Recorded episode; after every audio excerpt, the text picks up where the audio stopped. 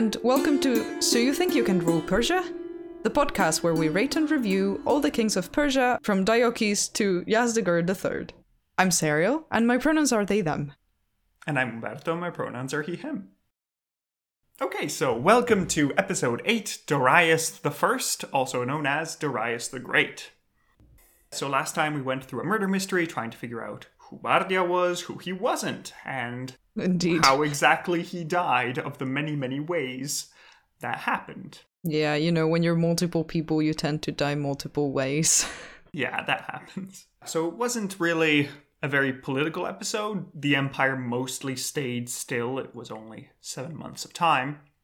But we'll find out that under Darius, everything is going to be kicked up a notch, and we're going to. okay, I was wondering if you were gonna say everything is going to. no, not yet. Everything There- is going to there is explode. Not at the moment. Fun. So we're going to see a bit of how Darius's reign worked and uh, what are the consequences for stabbing a king through the chest with a spear. Uh, you know, suddenly you find yourself there with the consequences of your actions, and then you start to consider your life choices. Yes, oh no, consequences. I can foresee no repercussions to this. Absolutely none. Right, so let's get to knowing who Darius is, because he's been a cameo in a few previous elements, but never like the protagonist yet. I have heard, you know, because I know nothing about this subject, but people have started to give me snippets just because they interact with us on social media, and I've heard that Darius tends to be a fan favorite. So I am very, very excited about today's episode. And with good reason. There is a lot to unpack with Darius, and we'll we'll see all about it. Okay, let's I mean, the beginning is already good, you know that. Let's see how it goes then. So, Darius was born roughly in 550 BC from a man called Hystaspes, who was a member of the Achaemenid family. Although, according to Darius at least, a very distant cousin of the branch that Cyrus was part of. Hmm. We don't know much about Darius's youth because, well, he wasn't important enough to be noticed at the time. But we have an idea that he was a spear bearer to Cambyses during the Egyptian Oh. campaign. So basically, some sort of bodyguard official role, which is where my crack theory comes in that yes, I remember. was stabbed. So there. But there is no proof of that. Who did it? Hmm, planning ahead. Could be. Maybe you're going to stab one king, might as well stab two. but to start us off, I'm going to give you a quote from Darius himself. Because in this episode, I'm going to quote a lot from the Behistun inscription that Darius himself made. So it's basically a massive rock inscription with portraits of him and all his enemies. And over the head of each of the enemies, they're basically saying, Hello, I am this person. I lied by saying I was king of this place. And Darius punished me. Is the defamatory rock? yes, exactly. I've heard of this somehow. Yeah, and it's one of the few documents we actually get from the point of view of Iranians in this time period, because everything hmm. else we've had so far has been Greeks telling us stuff, or Babylonians telling us stuff. This is the first time that we actually get, I mean, besides the Cyrus cylinder, the mm-hmm. first time that we actually get Darius's version of the story and what he wants us to know about. Interesting. I'm sure it will be absolutely objective since he doesn't have ulterior motives to make himself look good and legitimate. Yeah, of course. He's a nice guy. He's all right. Okay, tell me, please. So let's start from it. On the Behistun inscription we have Says Darius the King, The kingdom which was taken away from our family, this I put in its place. I established it on its foundations, as it was formerly, so I made it. The sanctuaries which Gaumata the Magian destroyed, I restored them. For the people, the revenue and the personal property, and the estates and the royal residences which Gaumata the Magian stole from them, I restored. So, if you remember, Gaumata the Magian yes. is the supposed imposter Bardia. uh, for Bardia. And as we can see, Darius is the good guy here because he is putting everything back in order and ensuring that after this Yeah. terrible, terrible usurper arrived, now everything is beautiful and fine. Very reminiscent of the Cyrus cylinder and how he was like all of your idols shall be able to go to their origin places. All of the people banished to Babylon shall be able to return to their. Yeah, I mean, it's trying to be within that groove, so he's trying to show himself as a good, legitimate ruler. It reminds me of it. Like, I don't want to actually compare it, but it made me think of it. Yeah, I mean, it's a royal proclamation after all. It, it does have a certain tone that it needs to follow. Mm-hmm. So, as we saw last time, Darius joined with six other nobles called Aspathines, Gabrias, Intaphernes, Megabyzus, Hydarnes, and Otanes. Megabytes? Yes, Sorry. he is my favorite. So the Oh, ones you should remember a bit more for the future are Megabyzus Mm-hmm. and Gabrias. They're going to be Megabyte and Gabriel. Okay, Megabyte and Gabriel. Good to know. we'll get to follow them. I'm so around. sorry. I don't mean this in the sense of I don't actually want to remember their actual names, but my brain made that connection so fast that there's no way I'm going to not mess up their names at some point. So these are the clique of this, the group of friends, the the gang. Yes, these six guys, together with Darius, are the conspirators that went together to murder Bardia. And if you remember, Otanes is the guy that started this plot, the one who figured out that, oh, it wasn't actually Bardia, through his daughter and the ear cutting and the whole thing. Oh yeah, yeah, time. yeah. That's true. That's true. I remember that. Yeah. At least for one of the iterations of Bardia. Yes, one of the iterations. As with everything in Bardia, no idea. But, so, now that Bardia has been stabbed and his blood is congealing on the floor, Mm-hmm. everybody needs to decide okay, so who's gonna be king now? There's seven of us. What are we gonna do? I love these moments, um, these kinds of usurpations and ascension to power, because it's so panic of the moment. We didn't think we would get this far, and now we're here. What do we do? I remember a similar one listening to to Tullus Rankium when people assassinate Caligula, and then the Praetorian Guard is just standing there thinking, "Whoops, what now?" so Yeah, this happens often when you kill a king. Generally, people haven't thought it out too far, and everything is chaos. But you would think, you know, when you're planning on murdering someone who's also someone important, you would think that you would put some more thought into it. Yeah. But the difficult thing is done now, and okay, what Yeah, next? We need to figure out. So, for the decision of what happens next, we rely mostly on Herodotus. So, you know, not a pinch I of salt you- like a big bag of salt for I whatever's do- going to happen here. There. I thought you would say we rely mostly on rock, paper, scissors. it's close, honestly. We'll see how they decide the king, but it's not far from rock, paper, scissors.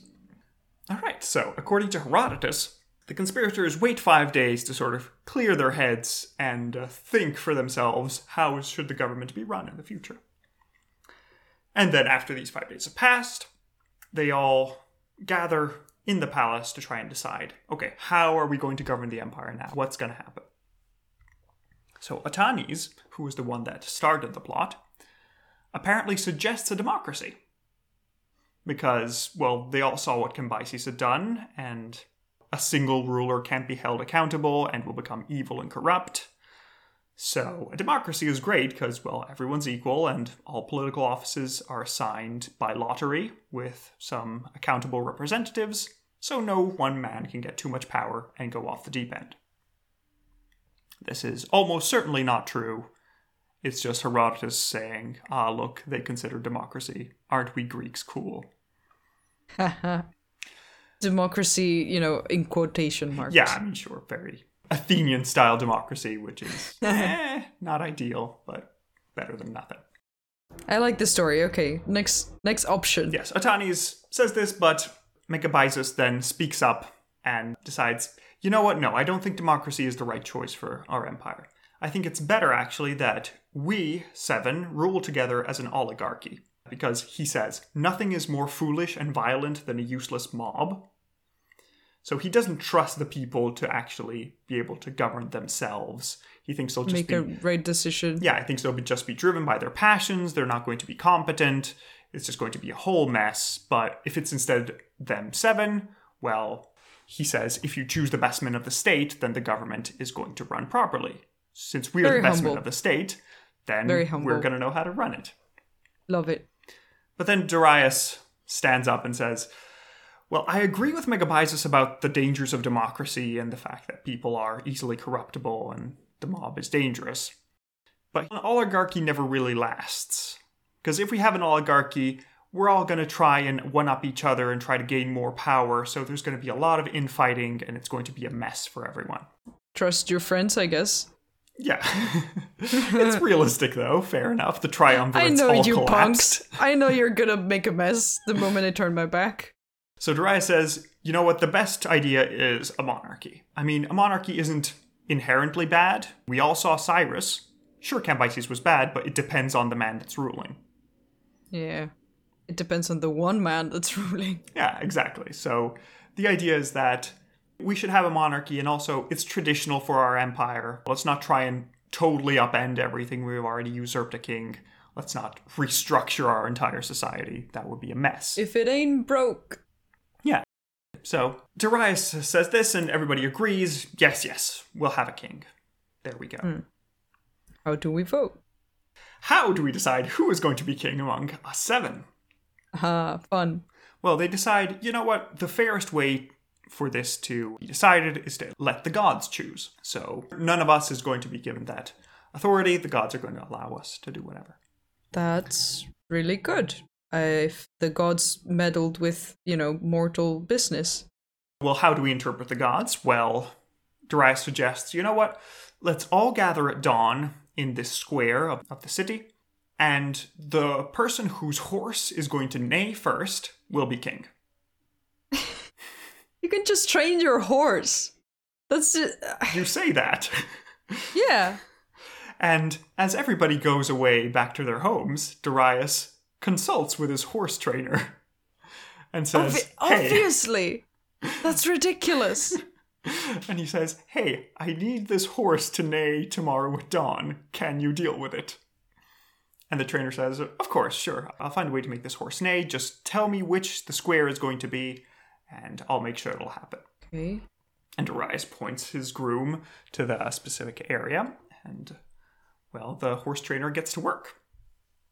This horse trainer notices that Darius's horse is a great stallion Of course. who is infatuated with a mare who is also there in the stables. Oh, well, lucky them. So, what does this groom do? He decides that he will bring this horse and the mare to the square where the nobles are going to be meeting. And there he allows the stallion to mate with the mare. Hmm. In front of everybody in the square. I mean, it's at night. It'll probably be fine. Uh, okay, okay. Oh, yeah, it's a dawn. Yeah. yeah, it's gonna be. Oh, you know, people wake up early. Could be. I don't know. what are you gonna do? Talk against the person who stabbed the king? it's probably not the best time to be questioning their motives. But anyway, the the groom takes these horses back and then tells Darius, Darius, everything is sorted. Just go there when you need to, and they'll be fine. So the next morning, all the nobles gather in the square, and Darius is the last one to arrive. Ooh. And as he arrives on his stallion, the sun begins to rise, and the stallion remembers that, oh, this was the place where he had sex last night. And he whinnies in happiness. of course, because that's how everything works, Yeah, that's apparently. how everything works normally. And so the nobles say, oh, Darius, you clearly have been chosen by the gods to be our new king. Huh? Uh huh. All hail King Darius the First. We will be your They loyal all were okay with it. Yeah, I mean, they decided All the, the, day nobles before. were. I, Again, this is Herodotus. I see. I see what you meant. See, there we go. No conflict whatsoever. Everyone was happy with the decision, and it was just the right decision to make. Yeah. Trust me, bro. But, as you're insinuating, the other nobles aren't exactly going away empty handed because they make a deal together with Darius. So, first of all, they decide that since Otanes was the one who began the plot, he and his descendants should receive a yearly gift from the treasury for their service to the nobility. Please don't stab me as well. Thank you. yes, it's always good to invest in people who won't stab you to death if you're in power. While, however, every one of the seven was going to be given the privilege of entering the palace unannounced and talking with Darius whenever they want, even with future kings, except for one case, uh, unless the king is sleeping with a woman. In which case, they should probably, you know, leave some privacy and come back later, please. Oh, but, uh, but- okay. That is an explicit And if clause. the king We'll see. is sleeping not with a woman, do they get to like intervene? Not specified. Apparently they do, Cool. maybe. We don't know. Loophole. Yeah, that's a loophole. If you ever become a Persian noble in 500 BC, you know what to do. Ah, great. And uh, of course, as new king, Darius decides that he wants to tie himself better with all these important noble families. And so he marries Cyrus's daughter Atossa, who is still around, who has been married to two kings already. The girl, yes. Oh my god, she does really keep coming back. Yeah, she's gonna Um, be next episode as well. So Darius marries Atossa. Then another daughter of Cyrus, which was previously unmentioned, called Aristone. So it's Oh. unclear if she was too young all this time to be in the story or if she's just being made up by Herodotus. We'll see. Then he marries the daughter of Bardia, called Parmis. Okay. And finally, the daughter of Otanes, the one who discovered Bardia through the ear cutting trick. Oh yeah, yeah. Hmm. Because the good thing about polygamy is that if you need a lot of alliances, you can make a lot of alliances and you don't have to just pick Yeah. one. I guess. Yeah. Well, that makes sense. You don't have to choose to marry one person. It's fine. Marry everybody. Yeah, it works. Yeah, so the interesting thing here is that he is marrying Cyrus's daughter, Atossa, which is going to mm-hmm. give him a lot of legitimacy because, well, he's an illegitimate ruler. Obviously. And now the idea is that any child of Atossa's is going to be also descended from Cyrus. So that's going to So help with yeah. Darius's future. So he already established that, hey, I am like a third cousin from this branch of the family, but now I am literally part of the family. So And it's interesting you mentioned the third cousin thing because I've been saying that this has been the Achaemenid Empire for like three episodes now. yes, I was a bit confused, but I am confused with most things. So Well, the thing is that we're not sure if Cyrus and Cambyses and Bardia were actually Achaemenids. wait, eh, wait what? Yes, because if you remember in the Cyrus cylinder, Cyrus says that he is the son of Cambyses, son of Cyrus, son of Cambyses, son of Teispes, yes. and then he stops there. Ah, yes. He never says that he is an Achaemenid. Hmm. But up comes Darius and he says, Oh, yes, I'm an Achaemenid. You know Teispes, the furthest ancestor of Cyrus? Yeah, my furthest ancestor was his brother. And they were both sons of Oh. Achaemenes. I see. But then why does Cyrus not mention that he's an Achaemenid? Well, the thought there is that Darius is just pulling this out of his butt. He's just saying, Oh, yeah, yeah, Cyrus was totally an Achaemenid as well. It's totally fine.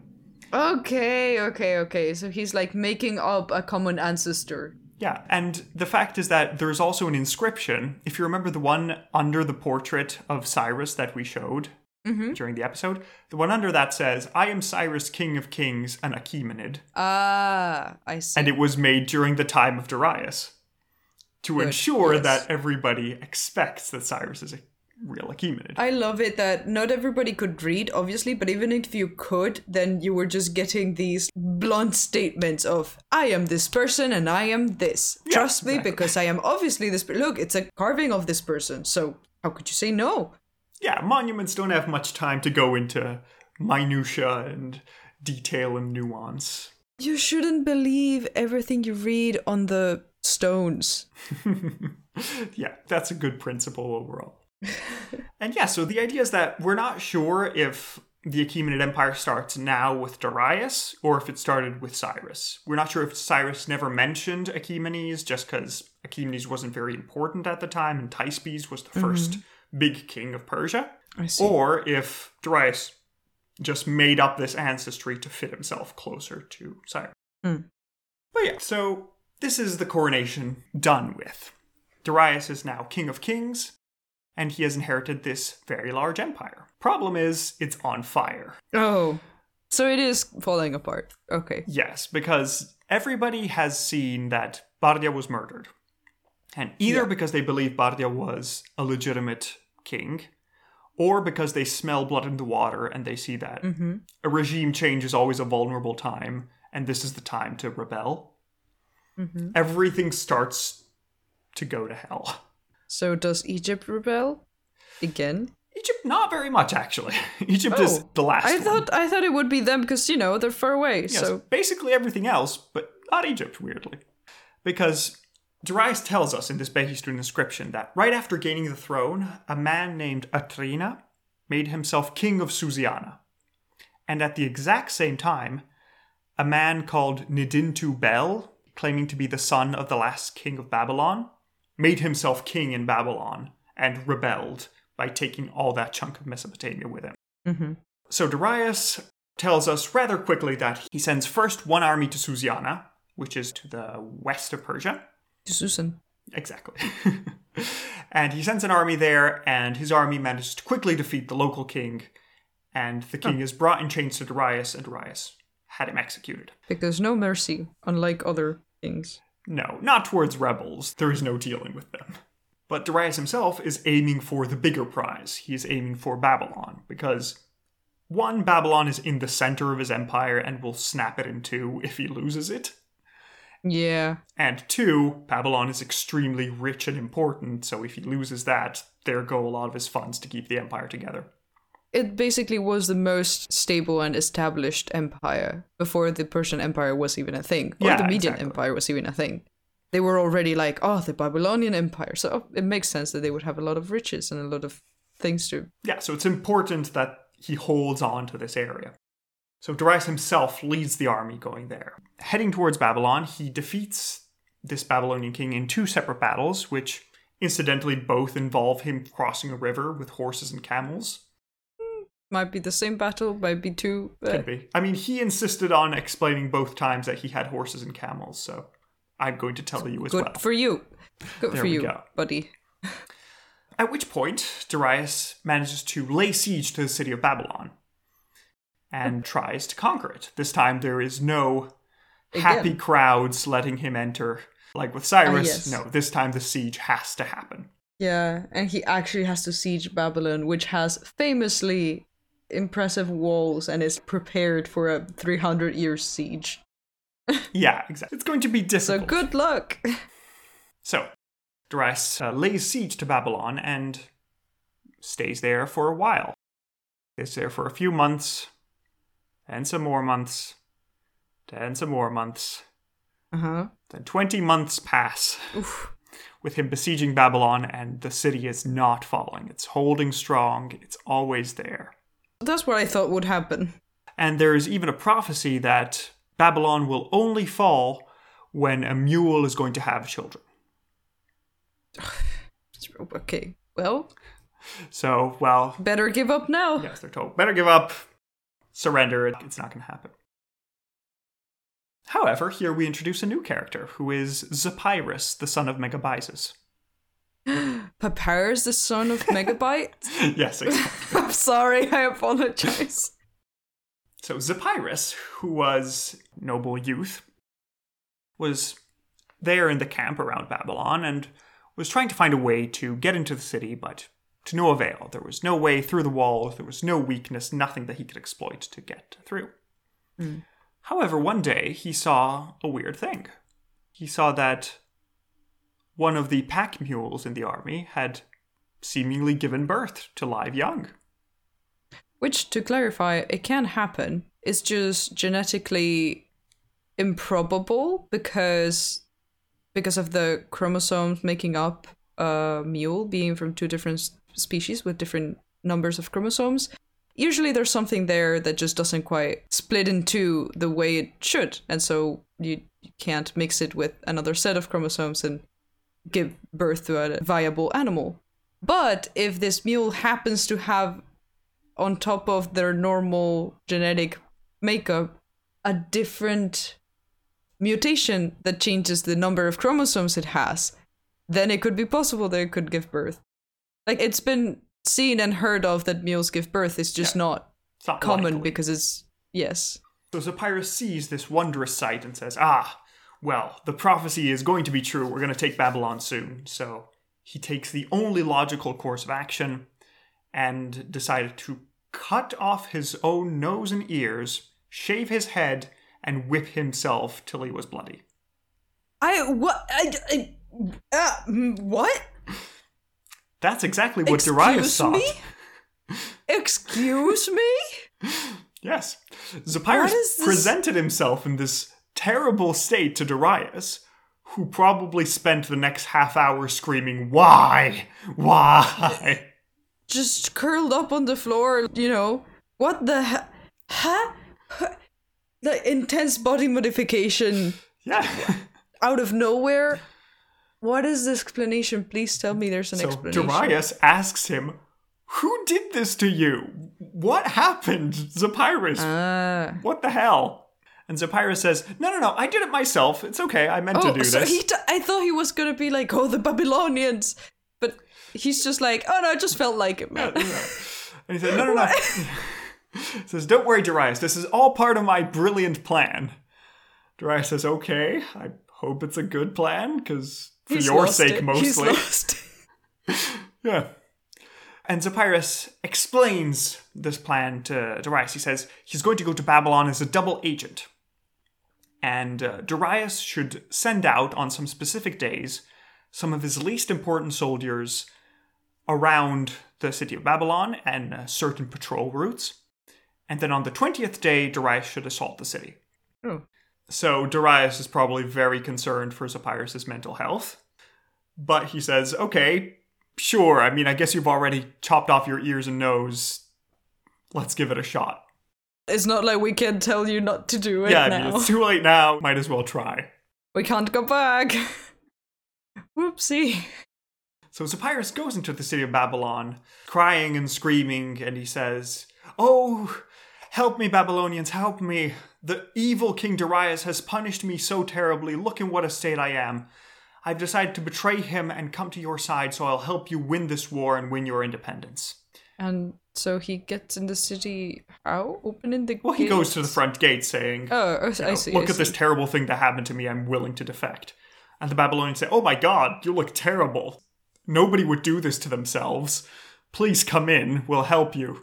So Zopyrus enters the city and he explains the situation. He says, Oh, you know, Darius has been terrible. He punished me for some random thing I didn't even do wrong. So I'm willing to help you out with the war. I know some of the secret plans that Darius has.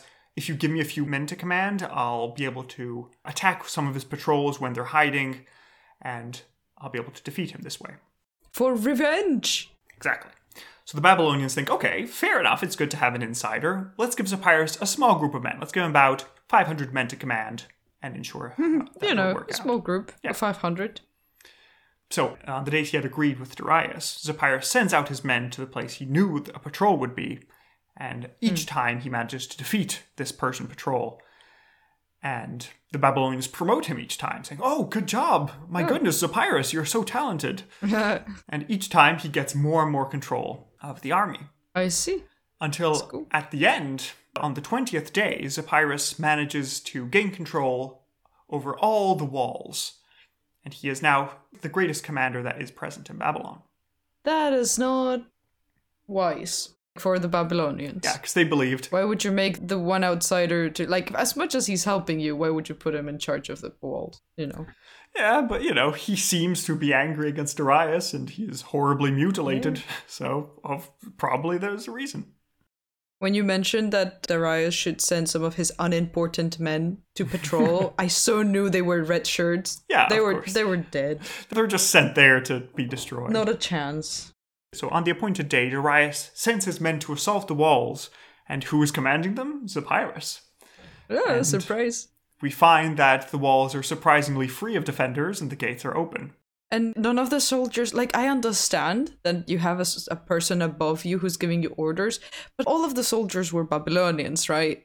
So, wouldn't guess, some but, of them you be like, hey, should we leave the walls? They're in the army, they're not meant to question okay? orders, they're meant to follow them.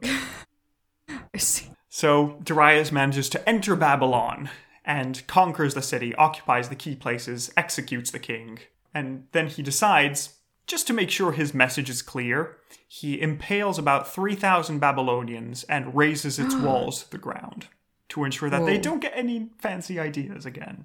But but now Babylon is your own city, so why would you want it to not be protected? I guess because it's in the middle of your empire, and so It's in the middle, and again, if it rebels again, you don't want to spend 20 months trying to find a way in again. yeah, So he tries to make sure that it will never rebel again. And then he handed the city to Zopyrus as a gift in exchange for, you know, the horrible mutilation. Mm. Although personally, I would never trust Zopyrus again. Because if Yeah, he's no. willing to do that for stratagem, I'm not going to trust him ever, no matter what he I- tells me. he's obviously not in a sane state of mind.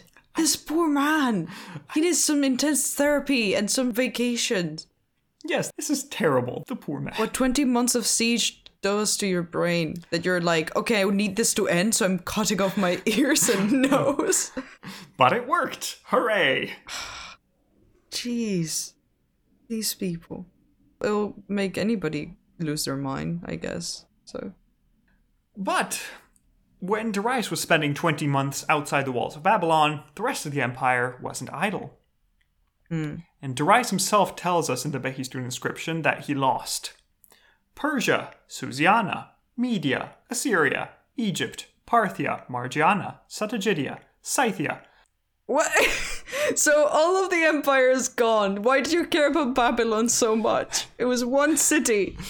So all of this is gone and away, and it's terrible. So Darius decides, oh no, I need to do something to hold this empire together. Doesn't count if I'm king of nothing. Oh, whoops. I forgot that the rest of the world existed for a moment. So he heads back to Susiana, which was the first place that rebelled again. Yes, Susan. So he sends his army to Susiana, and fortunately, the local people see Darius's army coming. They realize it was a bad idea. They kill their own No, king and hand him over to mind. Darius, and they say, Please don't hurt us. We saw that you impaled 3,000 people. Let's not do this here. JK, JK, JK. It was just uh, It was just a prank, you know, bro. Just a prank. Yeah. So, phase one completed. Recovered Susan. Yes. Next, we have in media a man called Phraortes who claims to be a descendant of Cyaxares, which is probably where the name confusion came from. Yes. He made himself king of Media, Armenia, Parthia, and Hyrcania, and probably was deciding this is our chance. Let's remake the Median Empire. Time to take it back from Persia. Woohoo.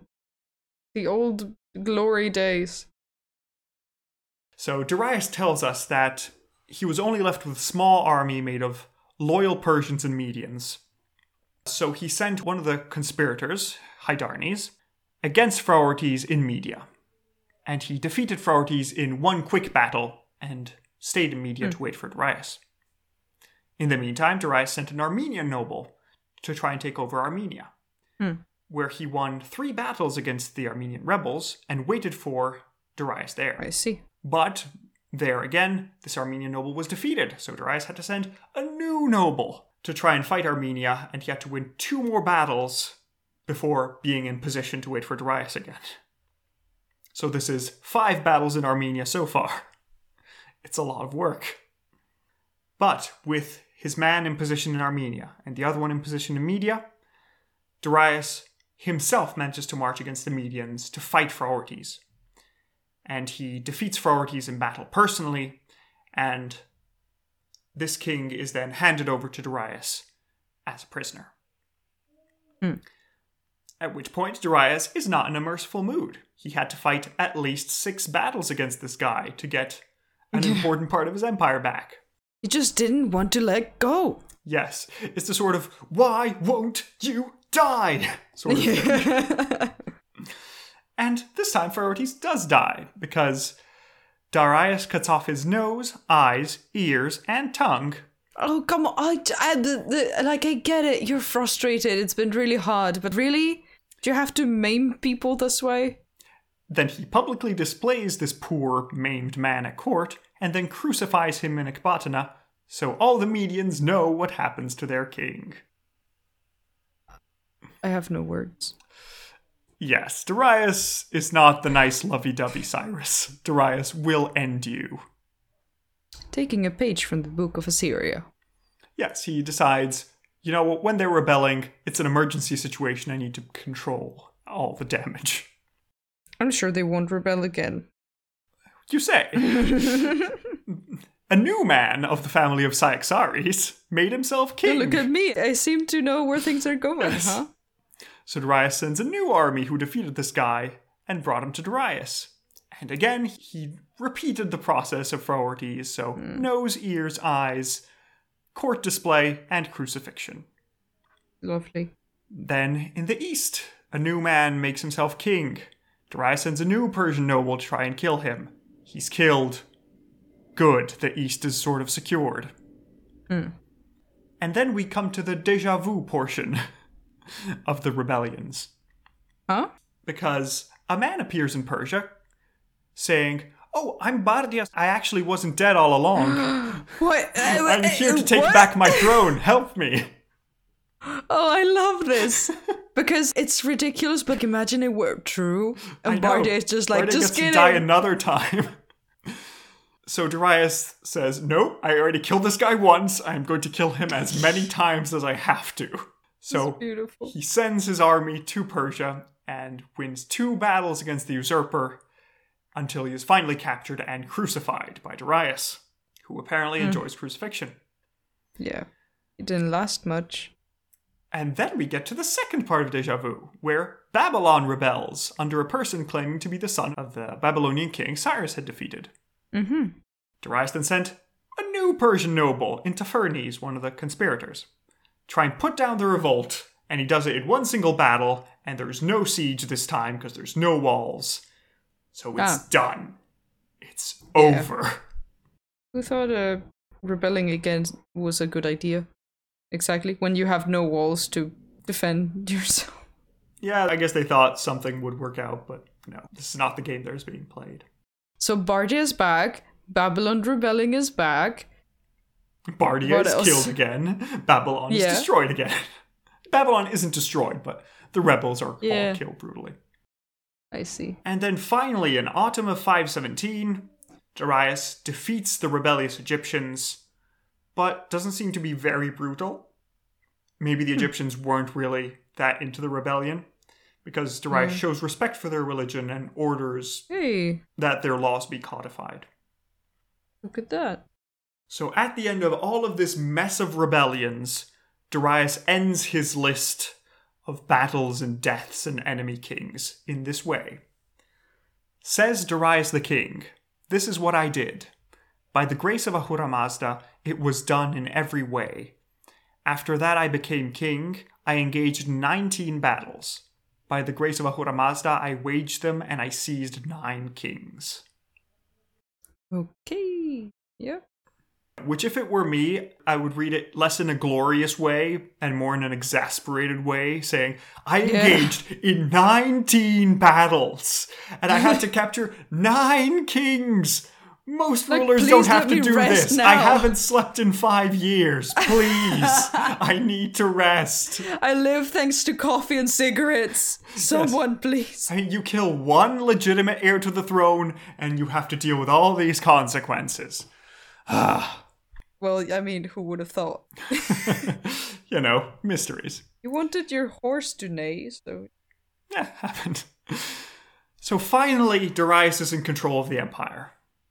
And the good thing, and we'll talk about this a little bit later, but the good thing about conquering the empire from a million rebellions is that he doesn't have to care anymore about the local traditions. He can reform the empire in his own image. Yeah. I mean, now it's not a. I am going to be the kind ruler because that ship sailed long ago. Yeah. So I guess it doesn't matter now. Yeah, it doesn't matter. And the thing is that, sure, it's all very well to do like Cyrus and just add on kingdoms, but that's sort of messy, and the administration is going to be difficult to mesh across the borders. Darius now has a brilliant opportunity to reforge the empire and invent pretty much all Yep. imperialism west of China. At the expense of all the cultures and all the people living in those places, I guess. Sort of. He isn't as brutal as you would expect in administering, but we'll get to it. Are you sure? We'll find Because out. you know, First, he has to kill another person, then we'll get to that. so much death, so much death. yes, he is. Everything's covered with blood. Oh no. But among the conspirators, not all is well. Hmm. Because one day, Intaphernes, one of the conspirators, entered the palace and demanded to speak with Darius. He wanted to speak with the king. However, the guards there and a messenger told him, I'm sorry you can't. The king is with one of his wives. Could you come back later, please? You know that deal you made where like if, a- if one of you is yeah, like you don't want to be. Come on, just wait outside for a moment. Yeah, it's okay. It won't take long. Your call is important to us, and as soon as one of our operators is available, So Intaphernes believes that these guards are lying. He says, No, no, no, I don't believe this. I think you're just trying to keep me from the I don't think he's with a woman. That Never. cannot be. So he decides to cut the nose and ears off of these guards Um, w- excuse me. just because he can. Out of what? And he hangs them around their neck as a necklace, like a sane person would do. I, I don't think. I, I mean, first, don't do that just because they're people. But in this context, isn't Darius going to be really mad that his guards are dead now? I mean, the guards are still alive. They're just chopped Well, you, uh, you know. So yeah, the guards do go to Darius and say, uh, "Something's King? changed, you know. Intaphernes sort of mutilated us. Could you please give us justice? That would be nice, thanks." You know, if you have a free moment. Yeah. In the meantime, I'll go take care of all the blood on the floor. Yeah. I'll mop it up. Don't worry, it's okay. So Darius at this point fears that this is probably going to be a conspiracy against him, because the last Hey. time people were mutilated in the palace, it was him doing that. So maybe Yeah, he should have a be careful. Yeah. So he questioned each of the nobles to see if they approved of the mutilation. But they all claimed, oh, no, no, we don't know anything about this Darius. It must have been someone else. Who knows? You know, hmm. anybody can enter the palace. It's going Crazy. to be okay. Anybody can enter the palace. It's very secure. Yeah, it's all right. So Darius then decides to imprison Intaphernes, all his sons and male relatives, and decides, you know what, I'm going to kill them. If nobody's going to speak up, I'll kill all of them. So Intaphernes, but Yes. not the other nobles. No, the other nobles. Even though he did ask the other yeah, he trusts that they're actually innocent. Hmm. So he just puts the blame on Intaphernes. And Yeah. it's like, okay, well, it was you who did this, so bye. Yeah. Friendship be damned. and so Herodotus tells us that in the next days, Intaphernes' wife came to the palace, weeping and begging Darius for mercy, saying, Hey, it was just my husband who was an idiot who did this. My husband is an idiot, please don't. Please don't kill all my male relatives. I would like to have them back, thanks. Yeah. So Darius then says, I'm going to grant you the life of one prisoner that you can choose. And the wife then says, Okay, in that case, I'm going to choose my brother. Okay. And Darius says, Why your brother and not your children or husband? Yeah. And Weird. then she replied that, well, she could probably get another husband and new children. There was no way she's going to get another brother since her parents were dead. So fair, like true, but uh, aren't you close to? I mean, I know that infant mortality was higher, but don't you have attachment to? I, Yeah, I don't know. I don't know. I'm not saying you should choose between your brother and you know, like it, obviously it sucks either way, but like, nah. Yeah. Yeah, so at this point, Darius thought this was a good explanation, so he even gave the woman back her firstborn son before killing the Oh. rest of the family. As a little extra. Yeah, so at least the family line can continue.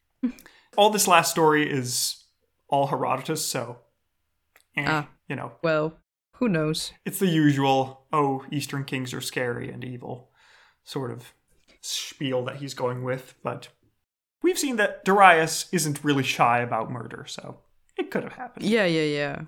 I mean, maybe it wasn't that terrible and a lot thirsty and torturous, but uh, you know, lots of people died anyway. I'm sure. Yeah. So at this point, Darius is in control of the empire. The empire is his. It's stable. Nothing is exploding. Has his Let's arms are it and he's like, mine. Yeah, it's his. It's finally secure. So he decides, you know what's a great thing to unify the empire and make me be well loved? Conquest. Oh, yeah. Yay, conquest. More war. Yes, because we hadn't had Who enough. heard of culture? Nobody. he can make culture later once he has a lot of money from pillaging other people. I see. So Darius sends a naval expedition to explore the Indus River. And the fleet arrived near modern Suez from the Indus River about 30 months later. So Darius then manages to use the information gathered from this fleet to conquer Sind and basically add the whole Indus River Valley to his empire, Well, sending his eastern border into India, essentially. yeah. And this is a great catch because, according to Herodotus, the Indus River Valley provides about a third of the revenues of the entire empire Whoa. Because they have massive gold mines. Oh, so they have metals. Yes. Because I was wondering what reason, what do they have over there? But it's pure old time favorite gold. Yeah. And this is actually the region where Herodotus tells us that there's giant ants digging up gold. Yeah, yeah, yeah, yeah. That's true. this is the place. So this is when he says it. And yeah, so now Darius not only has the largest empire the world has ever seen, he now has Mm-hmm. three of the six cradles of civilization. impressive. High score. Yeah. And the others are safe because they're far away. Yes, this is safe because they're way too distant for Persia to reach them. But yeah. So now Darius decides that there were some loose ends that need to be tied up. Because Cyrus's death has gone unavenged. And all the Scythians, Herodotus describes as vaguely living between Ukraine and the Aral Sea, so both Somewhere there. getting into Europe, like roughly the northern steppe is how he describes it. Yeah. Darius has decided that he wants to deal with these people. He wants to ensure that they submit to him. He's not really planning to conquer them because steppe people and all that, but he's deciding, I want them to pay tribute. I want them to stop raiding us, and I want to secure our northern border so we can be safe. Okay. It sounds like a good plan. Yes. So this is where we get our first expedition into Europe. Hey. Because Darius constructs a bridge of boats across the Bosphorus so that he can march directly from Anatolia into Europe and head towards the coast of the Black Sea. Very badass. Yeah, that's A bridge of boats. So he marched along the coast and crossed all the way past the Danube without encountering resistance. He's gone past the borders of the Roman Empire. Yep. And there, the Scythians are just continuously retreating. You know, they're doing the nomad thing. They're not Yeah, engaging. they're like, okay, we move away. If they don't have to, they're just going to move away. What are you gonna do? Raid our non-existent city? Yeah, exactly. You know. So they just keep moving northwards. However, Darius isn't dumb. He's trying to ensure that he has control and a safe way back. So Mm-hmm. he builds several forts along the way as he keeps going north. Yeah, so those places count as conquered. Yeah, Now we keep. Yeah, they're Keep partially eating. occupied and you can just keep moving forward. Yes. And also, I think there was relatively recently discovered an inscription of Darius in Romania from one of these Ooh. forts. Cool. So that's really cool because it's unexpectedly much more north than what you would otherwise expect. yeah, they really went up there. Yeah, so he keeps going up further. And we, here we get Herodotus telling us his version of the story, where Darius looks a bit silly, but it's Herodotus and he doesn't like Darius very much. So there we go. Yeah, we figured. So over in Scythia, after chasing all the Scythians, Darius sends an envoy asking them, Why do you keep running away? Hmm. If you think you're stronger than me, then you should just fight me and defeat me. But if you think you're weaker than me, then just give me tribute. And let's just finish this. We don't need to be doing this. You can go back to your pastures. I can go back home. Instead of this incessant cat and mouse Yeah. chase. So the Scythian king then replied that, No, no, we're not running because we're scared. It's just that we don't really have any cities or fields to defend. This is just what we do, man. Like this is not the. Uh, yeah, this is just our strategy. It's not we're not scared. We're just it's just our lifestyle. You're interpreting it incorrectly. We're not running away from you. We're just doing our thing, regardless of if you were here. Since you're there, we're just not going where you are, you know? Because logic. So essentially, he told the nomads, Can you stop being nomads for a second so I can, like, you know, Stand still and Deal get you. stabbed or just surrender, Yeah. please. I'm tired. yeah. But the, the Scythian king says if the Persians really want a battle, then they should just find the tombs of our ancestors and attack those. But nobody else knows where they are, so haha. Good luck finding them. Good point. Does Darius take this as a challenge? Darius, sort of, because by this point, Darius is running into difficulties. He's gone hmm. around close to Crimea at this point, and mm-hmm. still no battles, still nothing. Yeah. Just running after these people. Yeah. And the Scythians then notice that Darius is running a bit short on supplies. You know, it's starting to get close to mm-hmm. winter. It's going to be a mess if he's up there. Yeah. He needs to You can't do this forever if you're not used to being a nomad. Yeah, exactly. And sure, he built some forts, but they're not like massive cities and everything. They're able to hold the area reasonably well, but not forever. Where's your agriculture now? yeah. So the Scythians see that if they wait just a little bit longer, Darius is probably going to have to turn back and we can be done with this. So, how do they make Darius wait? Well, they send him a messenger bringing the gift of a bird, a mouse, a frog, and five arrows. uh huh. And the messenger tells the Persians, Oh, well, we've heard of your great wisdom, so if you will interpret our message, we will have peace. Uh huh. So, you know, Darius and his nobles start trying to discuss, you know, what does this No- mean? no What way this can go symbols- wrong. What are these things? So Darius actually reasoned that this was actually the Scythians surrendering, Of course he did. Of course. because a mouse is the creature of the earth, a frog is the creature of water, Mhm. a bird is most like a horse. Herodotus doesn't explain Yeah. why this connection was made. I guess both course. fast or something. Yeah. It's weird. I don't you look at a bird and any bird and a horse and you're like, ah yes. Exactly the same. J- Very good. And then he says the five arrows are the Scythians surrendering their weapons ceremonially to Darius. Of course. Of course. You go with that. Yeah. However, Gobryas, one of the seven conspirators, instead thought that the meaning was more aggressive. It was saying, unless you become birds, Persians, and fly up into the sky, or mice and hide into the earth, or frogs and leap into your lakes, you will be shot by these arrows and never return home. I like that interpretation. It makes more sense too. Instead of just the delusional, ah yes, they're surrendering, look, of Darius. But what was the real interpretation? The Scythians were just messing with them. Yeah, obviously. I was like, there's no interpretation. They just sent random things and we're like, woohoo. So while Darius was sat there for a week or so trying to discuss and figuring out what is this thing, are they surrendering, are they attacking, what are, what's going to happen, the Scythians sent some ambassadors to the Greek guards of the bridge on the Bosphorus and bribed them to abandon their guard and allow the Scythians to go and burn the bridge. Mm-hmm.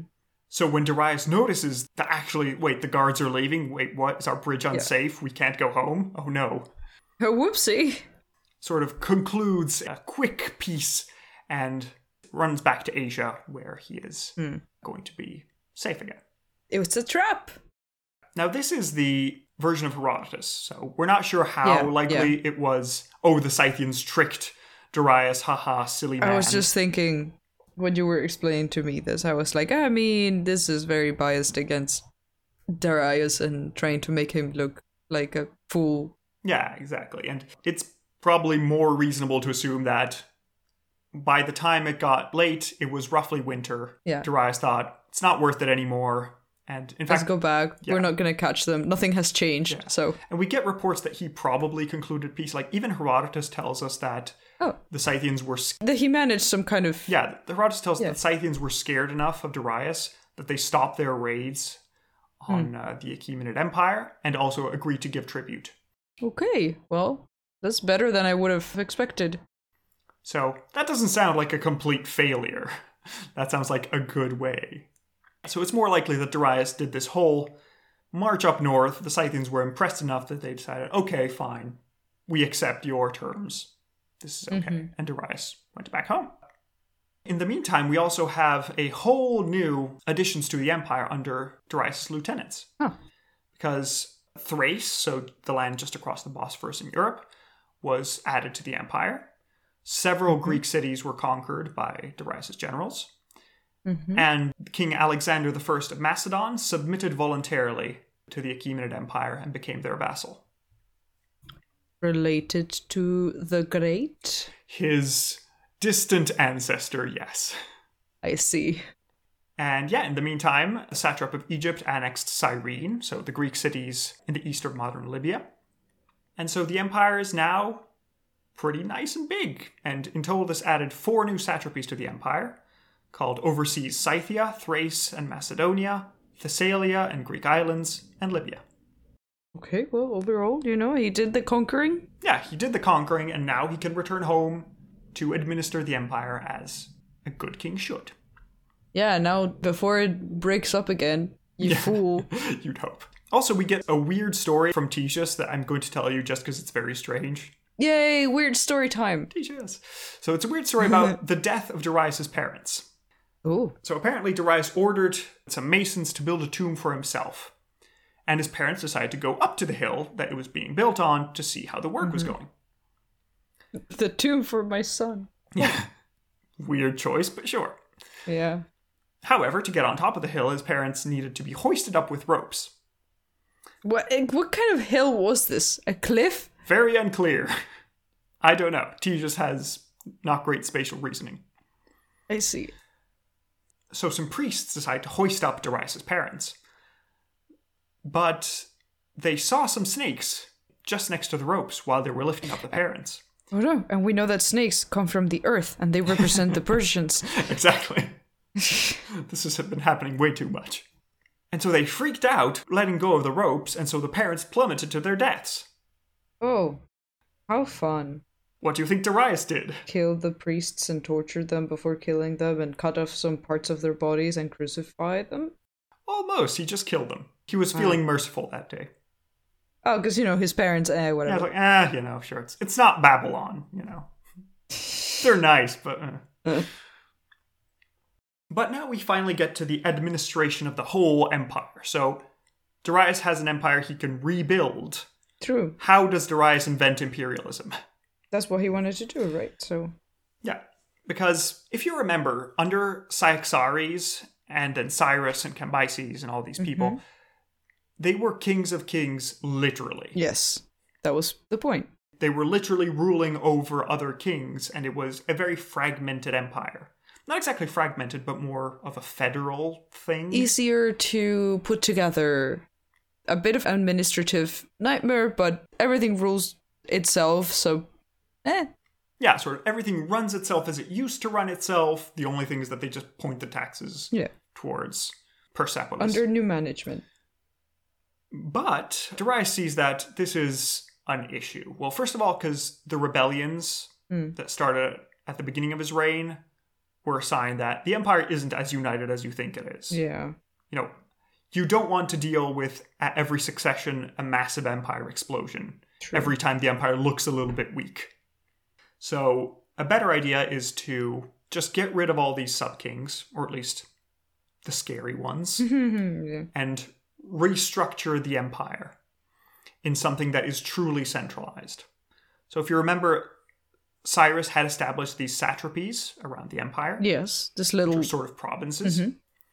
And Darius decides, let's reproduce this throughout the entire empire. Everything is going to be organized in units that are too small to rebel on their own and that can be administered through government officials that I send. Okay. You know, not some local king that has been there for generations and has the loyalty of the local people. No, it's going to be an official that I'm sending from the nobility who's going to be there and govern. Okay. Yeah. So essentially, provinces. Yeah. Yes, his provinces. And this is going to influence, you know, later on the Seleucid Empire, then the Romans, mm-hmm. then the British Empire and friends. Hey. So this is pretty much the basis for most imperialism where you break up the local people and ensure that it works and they serve you as appropriate. Yeah. Not fun for the locals. Yeah. But the good thing here is that Darius isn't really suppressing the local identities. Oh, good. He is sort of keeping up Cyrus's method, Cyrus's spirit of I don't care who you worship or what you believe or what your culture is, just pay taxes. That is always refreshing. Not perfect, but you know. Yeah, he's keeping that up and ensuring that it works. And he also has, you know, he's crowned as a pharaoh in Egypt, all that mm. sort of thing. What he is doing is ensuring that the administration is broken up. Yeah. Also, another thing that he does is he reforms the army because, Oh. well, he's been fighting all this time. Yeah, he, he better. See, he knows what didn't work, he knows what worked. And so he turned it again from a series of different regional contingents Mm-hmm. from, you know, oh, this is the Median army. Oh, this is the Persian army. Oh, this is the Susan army. This is the Babylonian army. The Susan Army. I'm glad you adopted it. and yeah, so he restructures it into one unified thing where, yes, everybody's distinctive fighting style is considered, but we're not having separate armies for separate people anymore. okay. And also, he establishes as the core of his army 10,000 immortals. I okay. I mean, having immortal people in your army is is always a good move. Always do that if you can. But uh, mm, my scientific mind is a bit skeptical about this one. I mean, they're called immortals just because there's always a constant number of them. I see. So the idea is that there's always 10,000, and these are the elite troops that are kept. Okay. I I like that. Although I saw it debated how real these are, because these immortals are cited by Herodotus, but doesn't seem like any local Iranian source talks about them. Huh. So it's either Herodotus making this He up, was just feeling saucy that day. It was like, mm, Yeah, let's add a little bit of pizzazz. yeah, and the immortals are going to be quoted like far into the Sasanian period, Okay. even though it's no longer this actual Uh-huh. body. So it'd be maybe a mistranslated term, the royal guard or something. Or he's just a man, and man men make mistakes. Who makes more mistakes than Herodotus? Well, yeah. Ctesias. Yeah. the answer. so now Darius is in charge of a massive empire of 50 million people, in the largest empire the world has ever seen, and it is now divided into 20 different satrapies, where Persia is the only one that doesn't pay taxes, because, hmm. well, they're the heart of the empire, it's fine. Yeah, you don't tax the rich because they're your friends. So you don't tax Persia because it's your closest. Yeah, like Italy wasn't really taxed under the Roman Empire. Generally, the people who are closest to overthrow you, you don't want to make them angry. Seems a little bit unfair, but okay. eh, you know, Darius isn't about fair. Yeah, yeah, He does not care at all. All of these satrapies, as I mentioned, India is the richest by far of all of them. Herodotus actually provides us with a full list of how much tribute each different satrapy gave.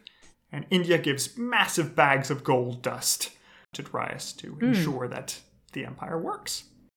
Outside all the satrapies, then Darius is also getting tribute from outside the empire, so mm-hmm. from the kingdom of Kush, which was the one south of Egypt that Cambyses attacked. Oh, yeah. So Darius didn't campaign there. Cambyses is probably the one who succeeded Okay. in getting tribute. Mm-hmm. And then he also gets tribute from the Colchians and the Arabians, who send him gifts. And what is the best way to collect taxes and ease trade? Money! Hey. Yay! We no longer need to barter with sacks of metal, but we can actually use coins. Because there was money, but it was mainly sort of isolated in the kingdom of Lydia with Yes. all the Cresids and all that. Cyrus kept it because he thought it was a yeah, good idea. Cyrus kept it, but he decided that in the spirit of keeping everything as it is already, he Hmm. didn't really spread it throughout the empire.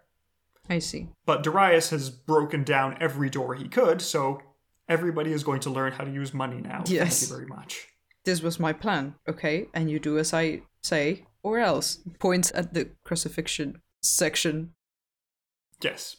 Points at the giant sculpture where it says that he killed nine kings in 19 battles. Yeah. So don't. Please. So he introduces two different uh, denominations of coins.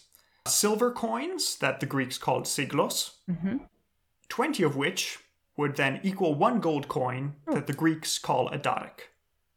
Do we know Darius. what the names were in the actual region? Not really because they don't have words on them.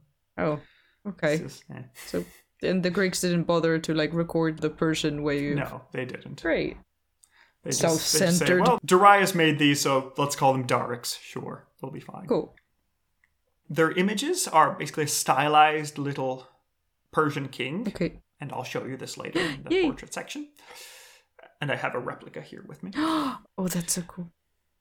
So on one side, there is a stylized king with the attributes of kingship, so a bow and a crown, Mm-hmm. looking all very regal. But again, it's not like a face yet. Yeah. That still hasn't been invented. There's no still portrait on a coin. It's just the logo of a king. This is represents yeah, a king. it's a general picture of what a king looks like. And then the other side has basically a punch, Mm-hmm. a, hole where you know how you make the coins because you make them by Yeah. hand with a hammer or something.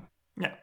And so the idea is that these coins weren't really used for everyday sort of Mm-hmm. things, but they were more of a you know more of a large expenses sort of thing or long distance trade. Yeah, It would make sense that if people in a village are exchanging goods and services, they would still be just doing it the old way. Because Yeah. Doing some very rough calculation, the estimate is that for the modern day, for like a person, a daric would be the equivalent of having a 2,000 euro coin well, and a siglos like a 100 euro coin. okay, yeah, So you're not going to use them every day. yeah, You're going to use them, you know, darics for very big expensive and siglos for medium size expenses, mm-hmm. but you're not going to buy bread with them. yeah, no.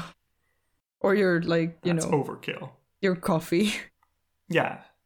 So now we can trade throughout the empire, and well, you know, you don't have to deal with oh, I don't know what these people use for, use to trade. Mm. You can trade from India to Egypt Yahoo! to Thrace Wow, easily with the same coin method. that's very impressive. But to get throughout all these places, Darius also decides to enhance trade more. So he builds improved roads throughout the empire. He builds the Royal Road, which goes from Susa to Sardis. Mm-hmm. So it basically goes from Mesopotamia all the way to the coast of the Aegean. And this is basically a lifeline that goes throughout that section of the empire. Yeah, roads are so important, especially when you didn't have that many of them. Because have you ever tried to go off path anywhere? It's a nightmare. Yeah. yeah, especially if you're trying to get like a large amount of stuff going through, if you're getting a group of big carts, if you're through a muddy, terrible road, you're not going to get very far. But if you have a nice, beautiful, organized road, then yeah, sure, you're going to be a lot quicker. And then things start popping up at the sides of the road because people need to rest and to recover and to, you know, and then some people stay there and yay. Yeah. And speaking of that, Darius also institutes his own setup there. So Oh. there are different little houses at one day's ride distance where government officials can get food and fresh horses for free. And regular people can also do that when they're traveling along the road. They can just, well, although they'll have to pay for it, of course. Interesting. Very monopolized. Yeah, sure, but, you know. That's the it's a- point. And yeah, he also builds canals crossing between different rivers to ensure that if you're traveling by boat, you don't have to get off the boat, so everything is Mm-hmm. Nice. very well connected. And he also systematized the extraction of tribute from the satrapies. Hmm. And to do this, he did something very important and intelligent, which is unifying weights and measures. oh, yes. Because imagine the imperial system, but worse. Yes. Imagine if you had the imperial system, but every day or two of travel, the values of a mile or a pound or an inch changes. Uh, God. And you're a merchant trying to go Yep. from India to Egypt to trade something, and the units change every couple of days. it's mad.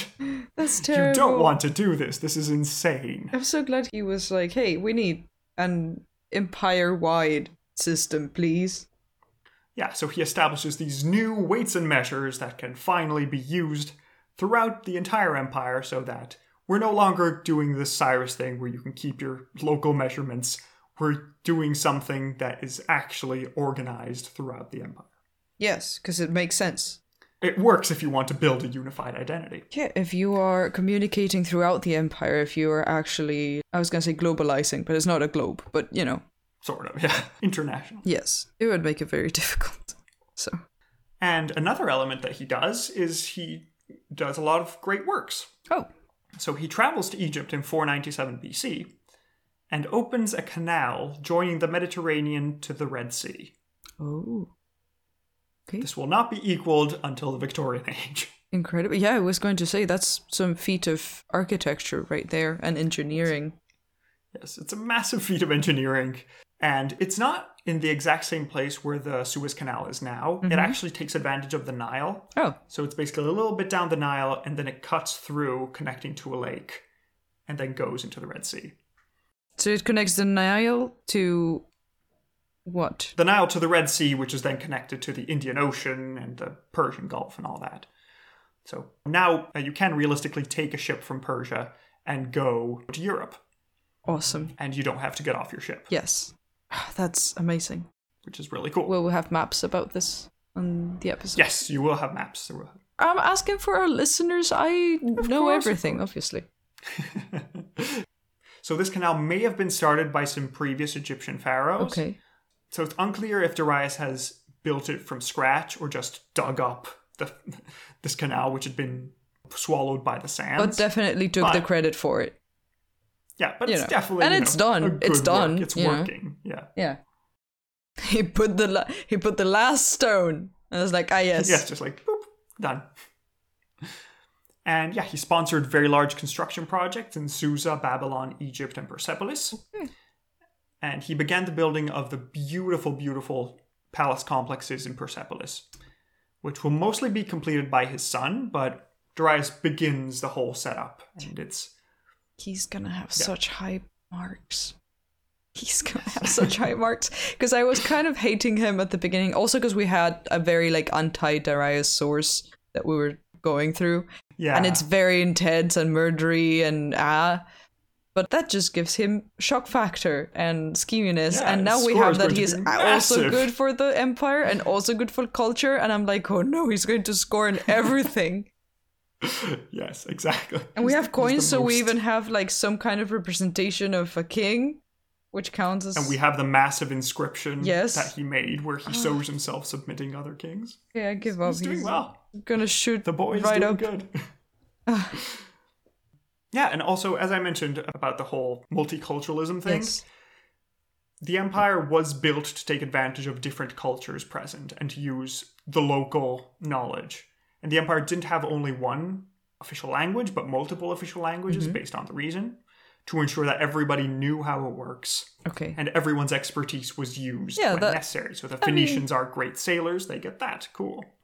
That makes sense if you have multiple language in an empire. Like it makes sense to put things in multiple languages just because you want people to be able to communicate. That's part of the deal. Yeah, and the court gets a lot of people from all over the empire. Like the Egyptians are incredibly experienced surgeons and doctors. Yes. Well, they're at the court now because it's important to make use of Medicine. Yeah. Yeah. And when opening up bodies as part of your funerary tradition, You learn a lot. you get to figure out anatomy well enough. You don't have to dig up bodies in the night. Like in Europe, you, you don't have Yeah. to you know, hide away. It's easy. But now we get towards the tail end of Darius's life. And you notice I didn't mention the Greeks. That's They're true. around. They exist. We just, you know, ignore So- that part of the geography. Yeah.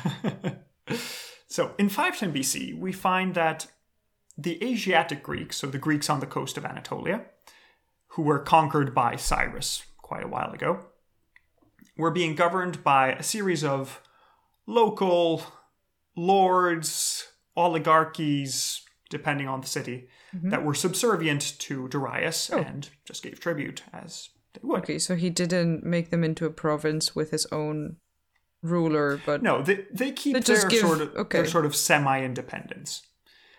And Darius sees that this is working well enough, so he sponsors several of these Greek people to go back to mainland Greece and spread the word of how great it is to be in the Achaemenid Empire. Everything is going really, really well. Wouldn't you people also like to join? If you want to, feel free. Yeah, look at look at our market and like how we're using money and the culture exploding and oh my goodness, it's excellent.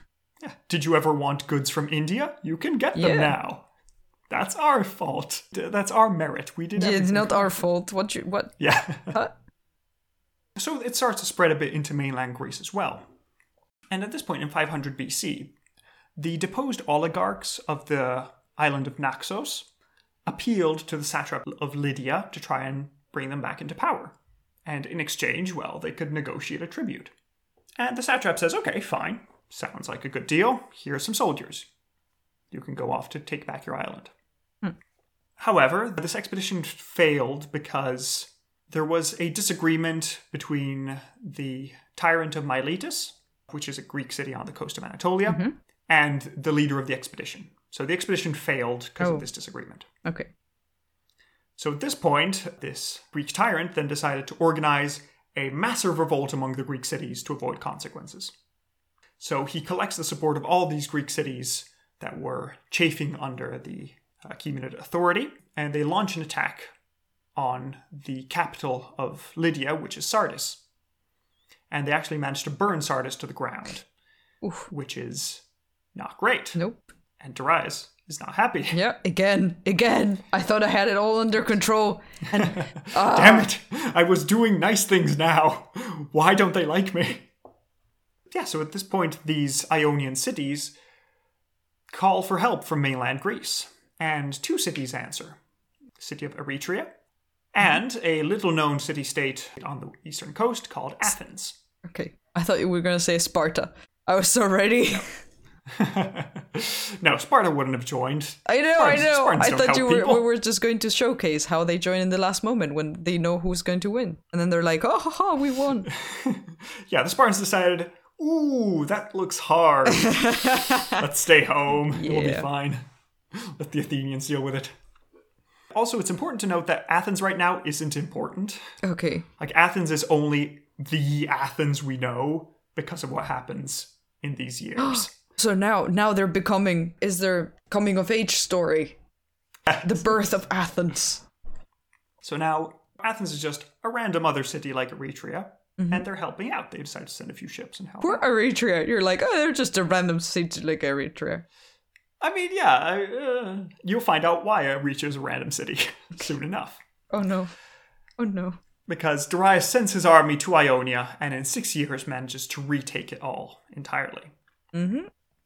But he's annoyed that somebody from mainland Greece sent their help. So he decides, you know what, let's show Athens and Eretria that they don't mess with us and just get away with it. I thought we were in good terms. I offered them to join. If they didn't, you know, fair, I thought it would be better for everybody. But we had an agreement going on, so nobody was getting hurt. And they still wanted to poke me. And so now, fire, death, vengeance, destruction. Yes. so, yes, Darius decides to send an expedition into Greece. Mm-hmm. So, the first one is under the son of Gobryas, Okay. called Mardonius, Huh. who you want to write down because Oh. he'll pop up in the next episode as well. I wonder why. And he sent this first army across the Hellespont and tries to cross through Macedon and go down into Greece from the north. But this is sort of stopped because there are some raids from the barbarians in the north, from the Thracians, and they're sort of forced to take another route because this, this isn't working. It's too much trouble. So he sends a new expedition under a man called Datis the Mede, Okay. of about 20,000 men with a fleet. So he's sending them across the sea. Yes, it's going to be a bit more trouble because if you're landing an army, that's always a vulnerable time, but it's probably the most direct way. You'll see how it goes. So he sends this first fleet and they head for Eretria first. And they get to Eretria, they take it, burn it to the ground. No more Eretria. Okay. So that's why. Yes, that's why you don't hear from them. Next, Darius, in 490 BC, is guided by a former tyrant of Athens, and they land at the plain of Marathon in late summer. Oh. There, they find 9,000 heavy Athenian infantry, 600 Plataeans and another 10,000 lightly armed attendants under the Athenian general Miltiades. And there at the Plain of Marathon is the reason why Athens becomes important.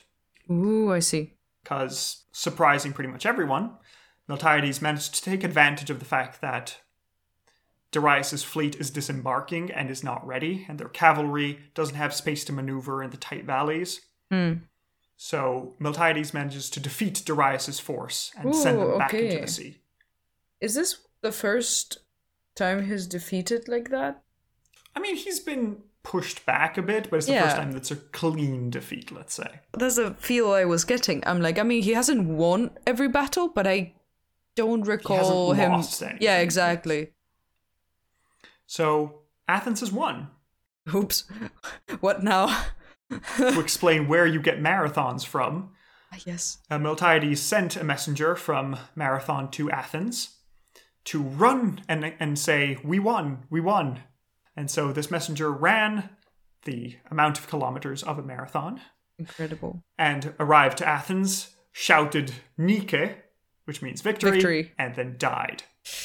Because that's a lot for a human body to run. Yeah, especially if you've recently been in a battle. Yeah. I, I would be tired too. But they needed to let them know. Yeah. But Athens is won, and Athens is now looked to by the rest of Greece as, oh, you've defeated the Persians that Wow. one time. That was that was impressive. Ooh. This is why the, the one battle is why. I mean, there are more battles later, but this Yeah, is the guess, start of it. Incredible. I love the marathon story. It's always a good story. It's a good story. But they had horses now, so why send this poor man running? it's terrible. It's a hilly place. If you remember, it's the place where we almost ran out of gas in Greece. There's a lot of tiny little hills. Oh yeah, it's true. I remember the songs we were listening to when we parked. Oh, okay. I have very specific memories. uh, but yeah, And we bathed in the Sea of Marathon, which was Oh, that was fun. But yes, I guess since you were saying like, oh, things were hard to maneuver and such and such, I imagine maybe the landscape wasn't horse friendly. Yeah, exactly. It's not, you know, like being in Babylon where it's mostly flat and you can just Mm-hmm. mass a bunch of horses. You need to be more careful. And, well, the Athenians, they've been trained for this. This is the only Yes. warfare they know, so they're going to be better at it. Understandable. So, after the failure of this expedition, Darius decided, okay, I guess I shouldn't have delegated. I'll go myself and destroy Athens. Yeah. I'll show them, okay, it's fine. This has been a, fun little hiccup, but okay, now for real. Yeah, it's like, ah, fine, sure. But according to Persian law, if you remember, Darius needs to choose an heir before he leaves on campaign. True. And he has two sons that are sort of vying for power. Wonderful. The first one is called Artabazanes Mhm. and was the son of Gobryas' daughter Yeah. and Darius, and was his eldest son. Okay. So, so far, that's heir, been the logical right? aim. Didn't he want a son with Atossa since that would link him to the Cyrus lineage? Exactly. Because Atossa also has a son called Xerxes, Ah. and Atossa wants her son to succeed. Yes. As a good mother, you know. So we get that a discussion ensues, and people try to understand how to justify that Xerxes will be the ruler. Mm-hmm. And in the end, it's decided that Xerxes, unofficially, because he's the great grandson of Cyrus. Mhm. No, he's just the grandson of Cyrus. Yeah. Yeah. Wow. That's He, he's like direct long, connection. but yeah, it feels. So he's just the grandson of Cyrus, unofficially. But officially, the idea is well, Xerxes was the first son that was born to Darius when he was king. So that makes him more legitimate to succeed. He was the first one born as a prince. While Artabazanes was born as just the son of a random Oh, noble. Okay. Xerxes But was it born is as a prince. but it is. Darius's son. Yes, it is his. Okay, so he's just younger than okay. Yeah, he's just slightly younger. I'm sure the older brother won't have any problem with that at We'll all. see in the next episode. Uh-huh. So at this point, Xerxes is made heir to the throne, and Darius continues his plans for an invasion of Greece and an attack on Athens. But his health begins to fail, and there's a s- minor revolt in Egypt he has to deal with, so he doesn't have time, and so he doesn't really make it, and he dies in October 486 before he could launch his new expedition. I feel like it's been a few years. Like we've been going on forever and lots has happened. So Yes, this man has has reigned for a very very long time, but yeah, there we go. So thoughts on Darius? ooh, many. So he doesn't get to crush Athens himself. No, he leaves this to his son Xerxes, who is going to inherit this uh, grudge match against Athens. Because all he has to do is burn Athens to the ground, and then nobody will ever remember Athens. It'll be like Eretria, and it'll be fine. Yes. So there we go. Excellent. Yes. Let's so rate let's him. get to rating. Woo! So, first category is final moments. How interesting was his death? The least interesting of his whole life, really. Yes. I mean, out of a very interesting the kind life, of death just you would faded. like, I guess, of just you know peacefully just uh, going away. Yeah, let me check how old he was actually. I'm not sure. 486 is when he died. And he was 550, so for 64 years. It's not, you know, it's not terribly. Yeah, it's not so. I- I'd prefer older, but, you know, still, for the time, reasonable enough. I guess, yeah. A lot of stress went into his life, you know. Yes, I can imagine the poor man, after the five years he had to constantly subdue revolts, was probably tired. Hence the exasperation. yes, the very exasperated ending. So, what is your opinion? Uh, I'm a zero. zero. Yeah, Nothing happened. Nothing happened. Nothing There's happened. nothing interesting. It just yeah, died. I, I was wondering if it won, but yeah, zero out of ten What for for? final moments. Yeah. Next category is battle hardness. How good was he at fighting and conquering Uh, and being the king of kings that stabs people? Very good. We did get to see a lot of battles. Like we said, he didn't straight up win all of them, but he only lost like one, and it wasn't even him in the battle. Yeah, so and in marathon he wasn't really trying. It was Yeah. just, uh, sure, let someone else Yeah, deal yeah, with it. And it's like, oh, you lost? Oh, fine, I guess I'll try. yeah, and honestly, he did seem to be present for a lot of the battles, and personally go through them. See the siege of Babylon. Yeah, exactly. Um, and overall a good, a good warring king. Yeah, and he was personally leading. He went up to I Scythia. feel like really, really that sort of good. stuff. I mean, I don't know if a ten because I feel like you need to do something very impressive for a ten. Yeah, I feel like, Like the there, 10, there should be like a, a whoa moment of oh my god, Yeah, this was like- incredible. he did a good job. I mean, although the whole mess of civil wars where he had basically Yeah. nothing and had to rebuild, he had to reconquer the whole Yeah, empire. yeah, yeah. Yeah. He lost everything because he wasn't paying attention. Yeah. Um, but that is more, you know, empire wise than battle wise. But yeah, I guess like a nine or an eight.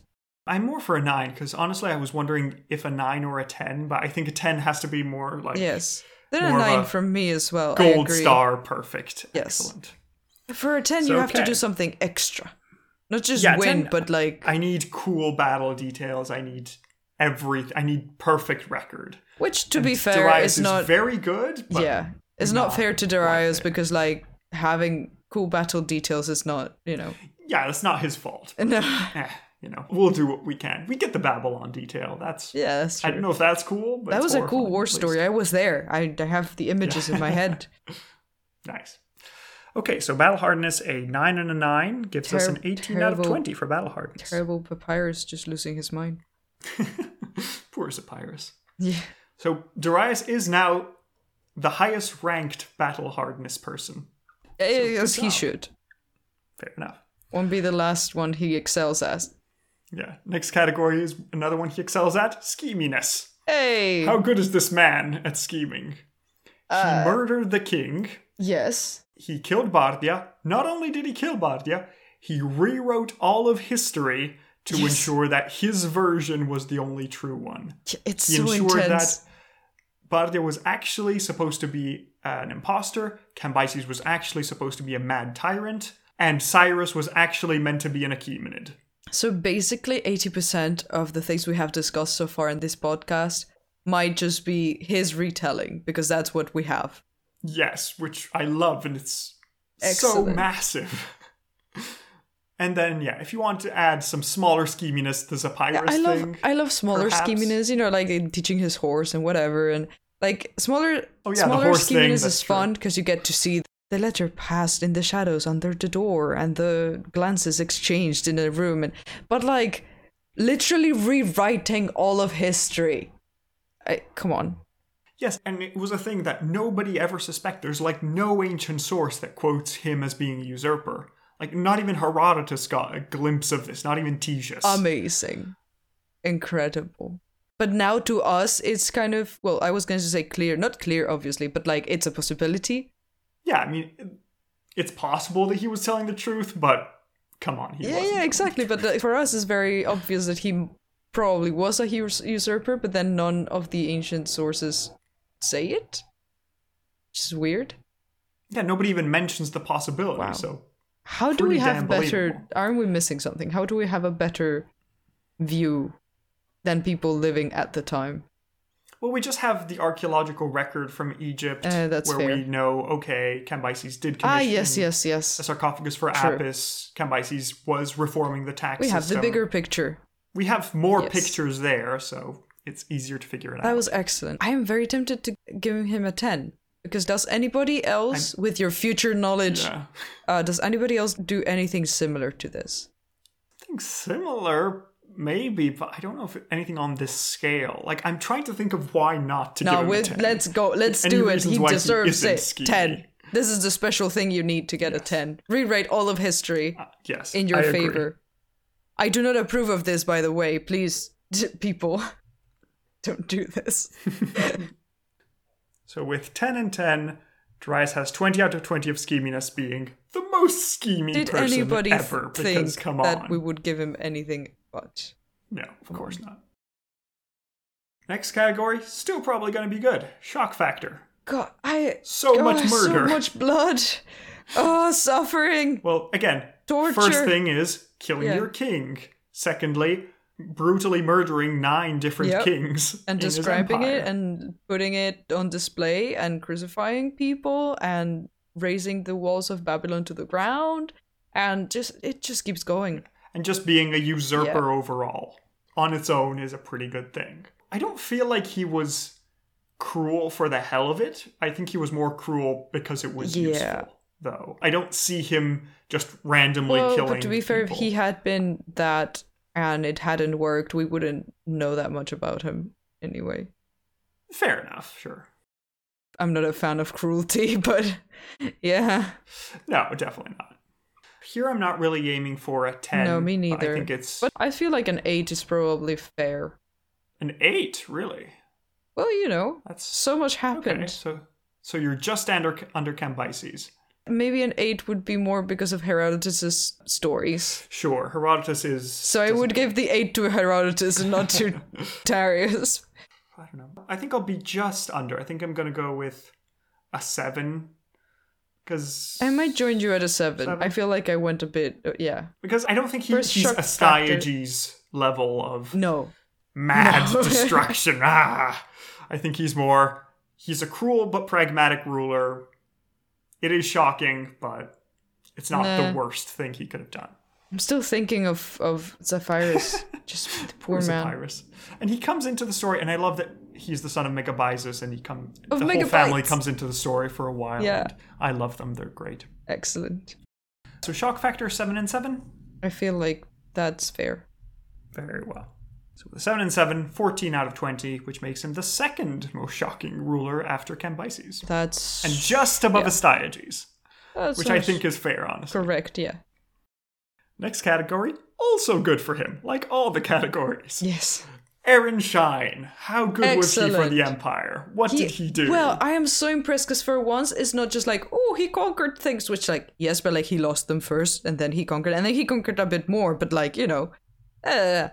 But what I'm most impressed is by all the changes he made to the empire to essentially consolidate it and dividing it in provinces that were ruled by his own appointed rulers, rearranging the armies, getting tribute from everywhere in a like an organized manner, establishing money throughout the empire, enhancing trade by building very important roads and communicating places better. updating the extraction of tribute by building canals and such and such. Just everything. Uh, t- uh, Building a Suez Canal two and a half thousand years before. Exactly. ours. Nobody had done that, and nobody will in centuries. And they will do it with the miracles of Victorian machinery and Exactly. dynamite and all that. How did they? How? Yeah. a lot of manpower. Yeah, mm, I was going to say mm, probably slaves. They don't really have slaves, actually. They're all paid, which is neat. Slavery is very limited in the Achaemenid Empire. I didn't know this. That's awesome. Yes, Wow. they're all paid. We have a lot of records in clay tablets. And slavery was generally more of a palace thing where you have like a special person who is a doctor. You Hmm. Right, conquer a right. city, you take all their specialists, and they're your slaves, but they can buy their freedom. And the weird thing is that, small tangent, they can rent themselves off their masters. Oh, So if okay. a slave wants to go on holiday, he can just pay his master a certain amount of money and say, I'll be back in like two months. Okay, bye. Incredible. I'm back. Okay. So yeah, That's actually very interesting. I didn't know that. It's just because I was thinking, for example, how other great structures in ancient civilizations and not so ancient civilizations have been constructed. And usually, if there's not heavy machinery involved, it's manpower, i.e., usually unpaid labor. yeah, but that is also, for example, in Egypt as well. Like Yes. the pyramids were built with paid labor. They're Yeah. built with people who are paid in beer and bread. Interesting. So you Okay. get to live there. fair, fair. It's very interesting. But yeah, I'm going to quote from the tomb of Darius, where he describes himself and his achievements. Oh, but, why of course, be nice. please, please.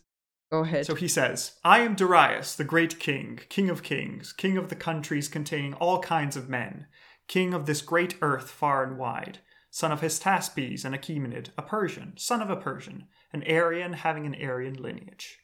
King of the universe. Yes. King Darius says, By the favor of Ahura Mazda, these are the countries which I seized outside of Persia. I ruled over them, they bore tribute to me, they did what was said to them by me, they held my law firmly. And here's the list Media, Elam, Parthia, Arya, Bactria, Sogdia, Chorasmia, Drangiana, Arachosia, Sattagydia, Gandhara, India, the Haoma drinking Scythians, the Scythians with pointed caps, Babylonia, Assyria, Arabia, Egypt, Armenia, Cappadocia, Lydia, the Greeks, the Scythians across the sea, Thrace, and the Greeks that wear sun hats. I love it. It's like these and this nation, ah, and this group of people, and this other group of people who The ones that wear, wear hats. the ones that dress funny. And it's really cool because in some of the palaces he sponsored in Persepolis, there's scenes of tribute from all of these cultural groups across the empire.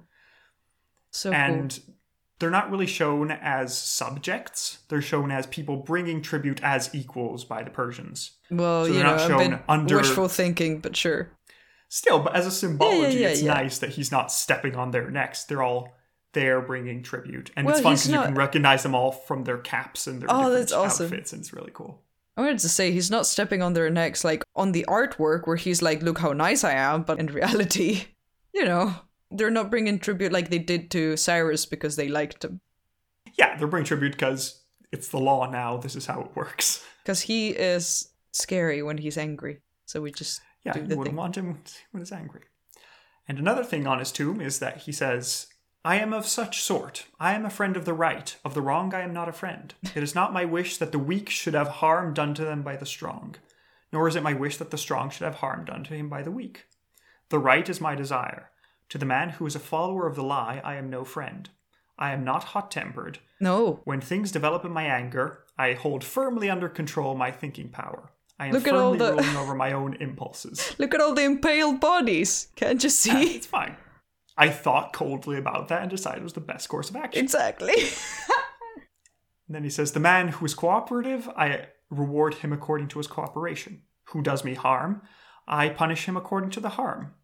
It is not my wish that a man should do harm, nor indeed is it my wish that if he does harm, he should not be punished. What a man says against another man, I, it doesn't convince me until I hear the sworn statements of both sides.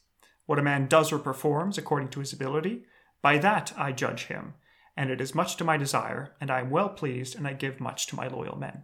I love when in these statements, you know, old translations of statements, there's this constant reiteration of I am a friend of the right, of the wrong, I am not a friend.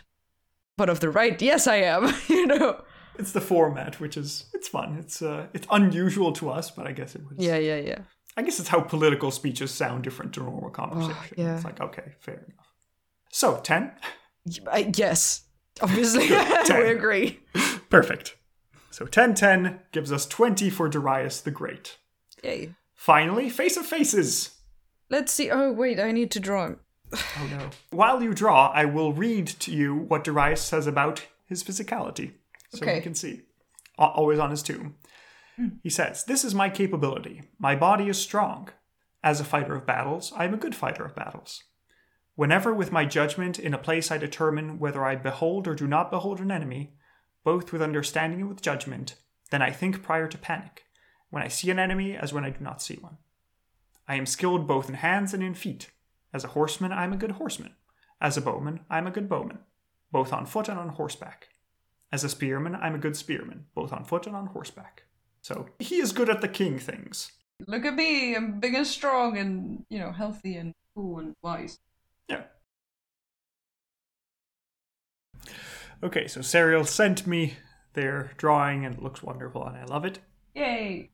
So we have a very, very, very stressed looking Darius with a nice pointy crown and a very luxurious beard, which I quite enjoy, who is holding on to a disc of the Empire with many little cities on it, and it's all cracking, and he's just trying desperately to hold it together, and he's saying, Just stay together, or else.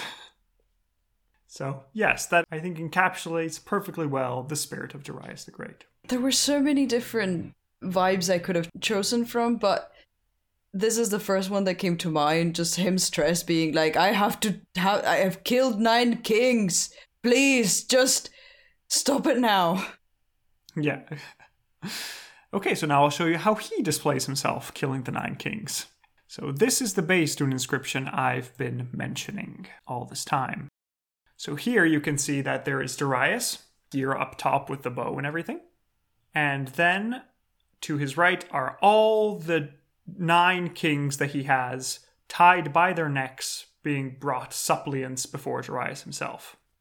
Wow, this relief is just wow. Yes, Very and of all these heads, you can see all these the different Oh, yeah, the descriptions it. explaining who they are. That's so cool. Also, another thing Darius did, he formalized Persian cuneiform.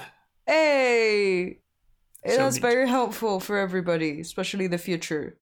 Also, this fellow up here flying on a cloud is the Farvahar, who is Ah. a person who basically gives him the divine right. Okay, good to know. very cool. And so, yeah, so let's get a bit of close up on Darius' face. So, here to the right, we see him in the Behistun inscription, Nice beard. zoomed in. It is a very nice beard. I like all the little curlies and the Yeah. hair and the beard. It's very Lots of detail. Yeah, and he has a nice little hat crown sort of thing. Ah, I see the coin. Okay, okay, okay. yeah, so here's an image of a Daric. So you see the king. It's very stylized. It's just Yeah. a little man with a crown, a spear, and a bow. hmm But yeah. A symbol that people would understand as a king. Right. So what do you think about him? Do you think he looks cool? What is your opinion overall? I mean, the art is appearance? just so good. Like the with The the, descriptions of everybody, I can't imagine the faces of the archaeologists who found it. Essentially, like here's a comic with the descriptions of all the important people about this part of history. Yeah, and the weird thing is that it was known for a very long time. Mm-hmm. Like afterwards, I think I don't know if it was ever lost, but the thing is that the knowledge of reading what it was was lost. So there were so many interpretations of what it might have been. Oh, I see. Was this a religious text? Was this some sort of other thing? No, it's just Darius. No, it was just Darius. You know, mighty just watch upon my works and despair. explaining how things happened. You know. So what do you think? What would you give him for Face of Faces? I mean, that is such a cool artwork. His face is, you know, uh, cool. I, you know. also, whatever. by the way, get used to seeing this face because all future Yeah. kings will want to imitate this face. Yeah, yeah. I felt like it was very stylized. Like it's probably you know not so much what he actually looked like, and just this is a king-like appearance. Yes, but it's his fault that this is what a king looks like. Yep. Ooh, that gives So, him more what are your points. thoughts? That gives him Yes. more points. I don't. I never know with this. And it's also I- contemporary, which is awesome. It is. It is him specifically making it. It's the first one where the author is the one who uh, Yeah. made it. Well, the author is always the one who made it. Yeah, the author is the is the one who is being displayed. Yeah, so I'd say, oh, I don't know. I think, uh, I don't know why not a ten. I, you know what? I'm gonna go a nine Me too. because of the stylization. Because if Yeah. it looked like him, I'd be yes, ten all the way. But nine because it's a cool scene. He looks cool. Just I a tiny little loss for me. agree. That is Very good. perfect. So our last number is nine and a nine for Face of Faces, which gives him 4.5 points out of five. Woo. So the last category is instead lengthiness. How long did you think this man reigned? So he lived about 60 years, Roughly. more or less. A bit more. Um, uh, 20 years. I was gonna say 30, but, you know. Actually, it is more. It is 36 years Oh, of wow. reign. Okay, okay, okay. Not to cut It him short, just because, you know, long things happened before and there were a couple reigns and, you know. Yes. So remember, kids, if in your late 20s you haven't overthrown an empire, you're falling behind. what are you even doing with your life? Huh? So 3.6 points out of 5 for lengthiness, which leads us to a very, very impressive total score. Woo! It's a ridiculous 80.1 out of 100. He lived his life in the perfect balance to win the rating on this show. Yes, it was just all the drama. The final score is mostly drama points, and Yep. he has all the drama points. Yep. He could have done very little to be better, or, you know, more interesting, let's say. It's not just like, oh, he was good for the Empire, so therefore we're ranking him high. No, no, no, no. Just like according to our ranking system, he just did everything right. Yeah, he was good for the Empire and also a total scheming monster that we love because he's so good. Very cool. He is 20 over 20 points above the next nearest king. It is Incredible. ridiculous. So, I think we know the answer of the next question, which is is Yes. he wonderful Can we enough, move on? impressive enough, great enough to be a Shahan Shah, or did you suddenly get amnesia and decide to call him a Shahan? Yes, of course he is a Shahanshah. Let's move on. we knew it, of Shahan course. Shah. So Shahan Shah number three. So he can go over to Cyrus and compare methods I, of yeah, ruling I guess. and possibly tell Cyrus that he overthrew his entire dynasty and just placed his own on Yep. the throne and rewrote history to make it look like they were the same. Hey, so you know, Cyrus still gets the honor, but not his Yeah, family. but still. So there we go. That was a very long, very action-packed episode for Darius the Great. Darius the First. There will be more Dariuses. Yeah, so the next episode is going to be Xerxes, his son, who has a revenge mission on Athens that he has to start, and Ah, some yes. extra cool palaces he has to build in Persepolis. Some unfinished business over there. Yes. We need to show these Greeks that they won't last for long. Clearly. Nobody shall remember Athens. Never, never again. Okay, so I think that's it. Thank you for staying with us all this time. It's been Yeah, it's been a long one. a ride. But uh, yeah, thank you for being with us. We hope you enjoyed everything. Hope we kept it entertaining. Yeah, so if you want to find us, find us on our socials as Ranking Persia on Twitter and Facebook. Leave us a review if you think this has been nice and you've enjoyed it. Yeah, Please it would do. be It's fun to read them.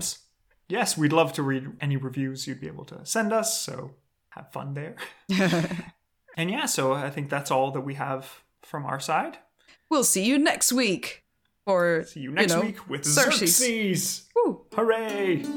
Okay, until then, take care, everybody. Be nice. Goodbye. Goodbye.